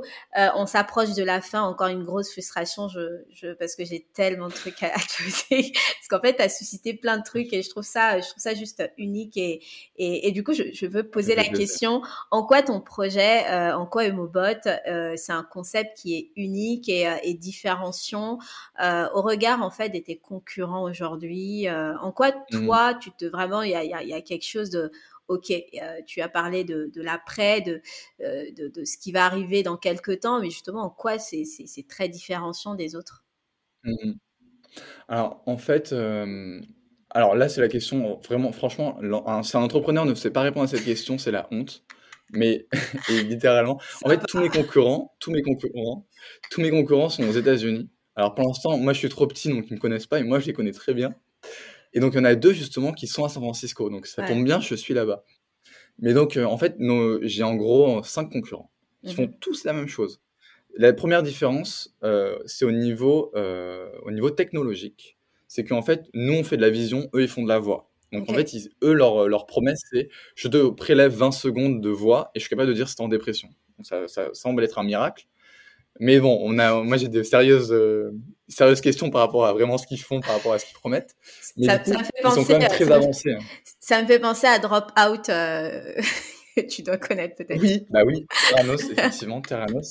D'ailleurs, est issu de la baie de San Francisco, hein, ça ne faut pas oublier. Ouais, c'est vrai. Donc oui, oui, mais ça, ça, ça, ça c'est en plus, c'est drôle parce que c'est une anecdote, mais c'est vrai que D'ailleurs, on a, on a une version française de, de nos concurrents américains qui vient d'être créée.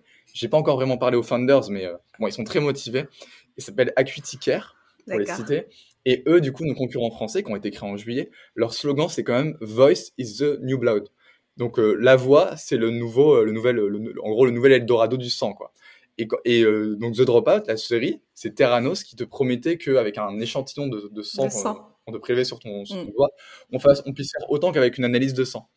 Et du coup, moi, c'est drôle parce que du coup, cette start-up française, elle a exactement le même slogan. Bon, je sais pas, c'est masse, c'est pour provoquer, j'imagine. Mais euh, ouais, donc nos concurrents, en fait, ils utilisent la voix pour justement euh, analyser, euh, pour pouvoir détecter des, des, pour faire des diagnostics. En fait. Et donc, ils ont comme but littéralement de remplacer les gens. Nous, non, on travaille avec les gens et on veut faire de l'aide au diagnostic. Et aussi, on a, nous, contrairement à eux, on a cette portée B2C, donc c'est-à-dire avec un agenda émotionnel qu'on va, qui a la portée des familles et qui n'a pas de, de, de c'est plus de la, de la wellness, du bien-être que du médical. Et du coup, maintenant, la, la, la, vraiment la vraie différence au niveau techno, c'est que eux, ils font quand même de manière ponctuelle. C'est-à-dire que ils, te disent, bah, ils te, dans les centres médicaux où ils déploient leur dispositif, c'est le médecin qui va faire écouter la personne. Il va enregistrer la personne avec un, avec un dispositif, le téléphone par exemple. Et donc, on fait un diagnostic, euh, j'en sais rien, une fois toutes les semaines, une fois toutes les deux semaines. Et donc, ils ont besoin quand même euh, de faire, enfin, ils font ça de manière ponctuelle, alors que nous, Emobot, on a un suivi continu, et donc, mhm. typiquement, on peut détecter les moments. C'est ça la principale différence. Ok, ok, trop trop bien. Et je poserai la dernière question, euh, enfin la dernière, et après tu me diras si j'ai oublié un truc euh, ou tu as, un truc à dire. Euh, en quoi du coup ce projet, alors ça peut être ce projet, ça peut être Emobot, mais au-delà de ça, ça peut être toi, parce que je pense que tu es le, un peu là, le, je sais pas comment le dire, mais c'est toi la vision derrière ça, et peut-être qu'il y a plein d'autres choses que tu vas générer au travers euh, Emobot ou pas d'ailleurs, mais en quoi ce projet ou toi, euh, Tanel, en tant que personne, euh, en quoi tout ça représente des possibilités? Alors, tout ce que tu m'as dit, ce sont des possibilités, mais j'aime bien poser cette question parce qu'elle est hyper précise. Et à travers ça, ça te, mmh tu vois, ça, ça, ça, te pousse un peu à aller plus loin, en quelques mots d'ailleurs, pas forcément, mais, mais voilà, en quoi ça présente des possibilités? Ouais, ouais, ok. Bah, merci pour, euh, pour la question. Moi, je vais peut-être revenir un petit peu en arrière. Il y a deux mois, on ne savait pas du tout qu'on allait faire euh, du médical. Et donc, mmh on était, on, apportait une solution déjà dans les EHPAD, un petit peu à domicile. Et on pense, on, mais c'est quoi notre produit finalement? On ne savait même pas le mettre dans quelle catégorie. On était en mode, mmh. ok, nous, on fait quelque chose pour la cyberéconomie. Et en fait, on s'est rendu compte que les utilisateurs de notre solution, c'était plus les médecins que, alors qu'au début on pensait que c'était les aides-soignants. Et donc en fait on s'est retrouvé aujourd'hui à, euh, contacter énormément de médecins. Et donc moi j'ai plusieurs rendez-vous avec des psychiatres tous les jours. Enfin pas, pas plusieurs rendez-vous tous les jours, mais des rendez-vous avec des psychiatres tous les jours. Et euh, pas parce que j'ai un trouble moi-même, hein, mais parce que évidemment du coup je les questionne par rapport à ma solution et qu'on essaie de développer des choses ensemble. Et aujourd'hui il y, y, a tellement de possibilités pour Emobot. La première c'est toutes les choses qu'on va pouvoir euh, améliorer grâce à une solution comme la nôtre. Parce que l'air de rien, même si on ne parle pas d'intelligence artificielle ou de technologie, Emobot, c'est juste, ça te dit juste quel est ton état émotionnel en continu. Mhm. Donc ça, c'est une information qui a tellement porté, et donc pour des diagnostics, pour différentes maladies, que ça, c'est, déjà, ça ouvre un monde de possibilités. donc c'est pour ça que je parlais des études cliniques tout à l'heure. Ensuite, des autres possibilités, c'est ce dont tu parlais, c'est des robots qui vont interagir moi, je, moi, suis pas trop fan hein, des, robots qui interagissent parce que je trouve que ça déshumanise. Mais c'est vrai que les personnes qui sont vraiment isolées, si on peut leur apporter euh, une solution, typiquement, si un robot, il va leur faire des rappels.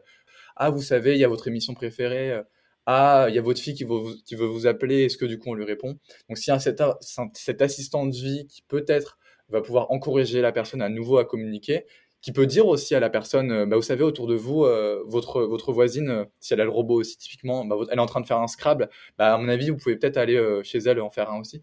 Enfin, on a, on a des sujets possibles comme ça. Après, je sais pas vraiment ce, ce enfin, je sais pas qu'est-ce que l'avenir réserve à Emobot, mais même, même au-delà d'Emobot, moi, je trouve qu'il y, y, y a, tellement de problématiques à résoudre. Et moi, aujourd'hui, le, monde, le monde des possibilités, il est ouvert autour de la, tout, ce qui est la, tout ce qui est au niveau santé et au niveau bien-être. Et du coup, bah, je remercie les, docteurs avec lesquels on travaille. On a découvert tellement de choses, que ce soit des psychologues ou des psychiatres ou des, neuroscientifiques. Tellement, enfin, il y a tellement, je sais pas en fait, il y a tellement de choses à faire. En fait, ça évolue tellement vite aujourd'hui des possibilités justement au niveau technologique. Ça va tellement vite, on n'arrive même pas nous-mêmes à suivre. On est là, ou attention, il faudrait qu'on embauche quelqu'un pour regarder ce truc-là et pour voir si on peut pas faire émerger une solution. Mais en fait, de toute façon, moi, je laisse les gens me dire quelles sont les possibilités de ma technologie. Tu vois, typiquement, on n'a jamais nous-mêmes pensé en fait au produit. C'est mm. toujours les utilisateurs qui nous. Complètement. Et c'est les, ouais, les, utilisateurs aussi mm. qui te qui te challenge et et, euh, et, en fait, tu réponds à leurs besoins. Donc, euh, et donc forcément, mm-hmm. euh, tu, tu, dois être à l'écoute de leurs besoins et, et, c'est un peu ça le marketing aussi en fait. Tu, réponds à un besoin et, euh, mais euh, mais trop trop bien. Je tiens quand même à signaler et, dire merci à toutes tes équipes, à toutes les personnes qui t'entourent et tu as si bien, tu les as un petit peu mis en valeur tout à l'heure. J'ai beaucoup aimé ta façon de les présenter, euh, tes associés en particulier, mais parce que enfin voilà, encore une fois, ce, genre de ce genre de projet pour moi, ça mérite ça mérite vraiment d'être voilà euh, d'être euh, d'être euh, d'être connu en vrai et, et, c'est vrai qu'il y a énormément de startups aujourd'hui et donner du sens un peu à ce qu'on fait surtout dans ce genre de produit. Moi, j'ai pas, je suis très modeste dans ce que je fais. Je fais du marketing, je fais de la com et, et mon existence à moi, aussi mettre en valeur des entreprises et, et autres. Mmh je, mais aujourd'hui, on veut créer des startups. Parfois, on veut un petit peu trop en créer. Des fois, pas pour grand chose, mais euh, donner du sens à la mmh technologie. et, et, franchement, je, je, salue ça. Et, et, derrière, je sais qu'il y, y, y, a un gros travail. Euh, en tout cas, bravo, bravo euh, Tanel. Merci beaucoup. Merci d'être euh, venu dans ce podcast. Euh, encore une fois, j'avais plein de questions et, et de toute façon, on est en contact, donc c'est cool. Et, je te remercie beaucoup. Est-ce que je, je, je t'ai peut-être pas, je t'ai peut-être pas posé une question ou un truc que tu souhaiterais, tu souhaiterais toi dire à la fin de ce, de ce podcast ou un truc comme ça? Bah, déjà, déjà, je voudrais te remercier. Je voudrais, enfin, s'il y a des gens qui sont restés jusqu'à la fin, je voudrais aussi les remercier. J'espère. Et euh, n'hésitez pas, n'hésitez pas à venir nous challenger, à nous dire ça c'est pas bien ce que vous faites, parce que c'est comme ça qu'on avance dans le monde. Bah, merci de mettre de la lumière sur des projets qui ont du sens. Euh, Priska, je te remercie et je te souhaite vraiment de, énormément de réussite aussi dans, dans ton projet. Merci, que je sais que tu es tellement motivé que j'ai pas de doute sur, sur, sur, ta, sur, sur la réussite que tu vas avoir. Maintenant, euh, je crois qu'il y avait une question que tu m'avais posée avant l'interview, c'était, euh, enfin avant ce podcast, c'était est-ce que toi, tu as une startup et tout qui te plaît et tout? Euh, et du coup, j'ai beaucoup réfléchi à cette question jusqu'à encore hier soir. Hein, donc, euh, j'ai réfléchi avant de dormir et je trouvais pas parce que je me disais c'est fou en fait. Je suis tout seul dans mon vase et je ne regarde même pas ce que font les autres startups. Mais du coup, j'ai quand même une anecdote. Il y a une startup que je trouve folle parce que moi, pour moi, une startup qui est, qui est, qui est, ambitieuse, c'est une, une, startup qui répond à un problème urgent. Et il y a une startup, je voulais vraiment le. Alors, je n'ai aucun rapport avec le podcast, mais je voulais quand même en parler. Avec plaisir. Une... on, a on a de plus en plus des climatisations chez nous, hélas. Et euh, en France, quand il fait 45 degrés à Paris l'été, euh, t'as envie de mourir. Donc, euh, et pas que pas, pas qu'en France. Hein. Et enfin, je veux pas, je veux pas parler de, la crise climatique, mais il y a une startup qui essaie de résoudre le problème des, des, des, climatiseurs, parce que d'ailleurs aux États-Unis, il y a des climatiseurs partout, c'est atroce. Et encore pire qu'en France, mais pire, vraiment dix fois pire. Et donc cette startup qui s'appelle Leviathan Dynamics, que je ne connais pas du tout, je connais même pas les founders, eux, ils font de la climatisation avec de l'eau. Alors qu'aujourd'hui, la climatisation, c'est fait avec un frigorigène qui euh, pollue en fait et qui est émetteur de gaz à effet de serre. Et donc, ils utilisent comme fluide frigorigène l'eau. Et donc, en fait, bah, ils vont résoudre énormément de problématiques. Et en plus, c'est plus euh, efficace au niveau énergétique. Et eux, du coup, je les admire parce que, ils... d'ailleurs, ça marche leur truc. Ah. Donc, j'espère qu'on va tous acheter leur, euh, leur, climatiseur parce que là, dans ce cas-là, bon, il y a une consommation énergétique parce que quand même, il faut refroidir quelque chose. Mais par contre, ils n'utilisent pas de fluide qui va réchauffer l'atmosphère. Et ça, je trouve ça trop bien. Ils sont français ou pas?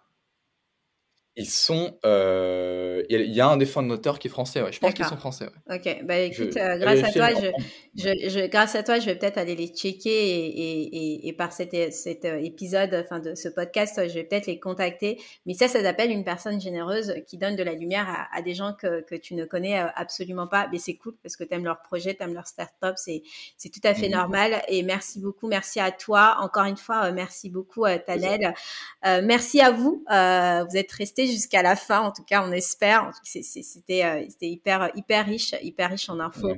Et, euh, et, merci. Moi, je, je, suis passionnée par ce genre de, de discussion, euh, d'échange, parce que en effet, il y a des gens derrière qui travaillent, qui cogitent et, et, et, ça, c'est rien que ça, tu vois, c'est passionnant, rien que ça, c'est moi, ça, ça me motive de fou. Merci beaucoup, merci beaucoup, Tanel. investisseur, entrepreneur ou je ne sais qui, toutes ces personnes qui veulent te contacter, comment ils font? Eh bien, euh, j'ai un LinkedIn, comme euh, la des entrepreneurs. Comme tout le monde. Bon, après, j'ai pas donné mon, je sais pas si je vais pas donner mon adresse mail en, dans un podcast, mais euh, on, on, a un, on, a, on a un mail sinon, et souvent les mails atterrissent aussi dans, mon, dans, ma boîte mail, mais euh, du coup, il y a contact.emobot.fr si vous avez des questions.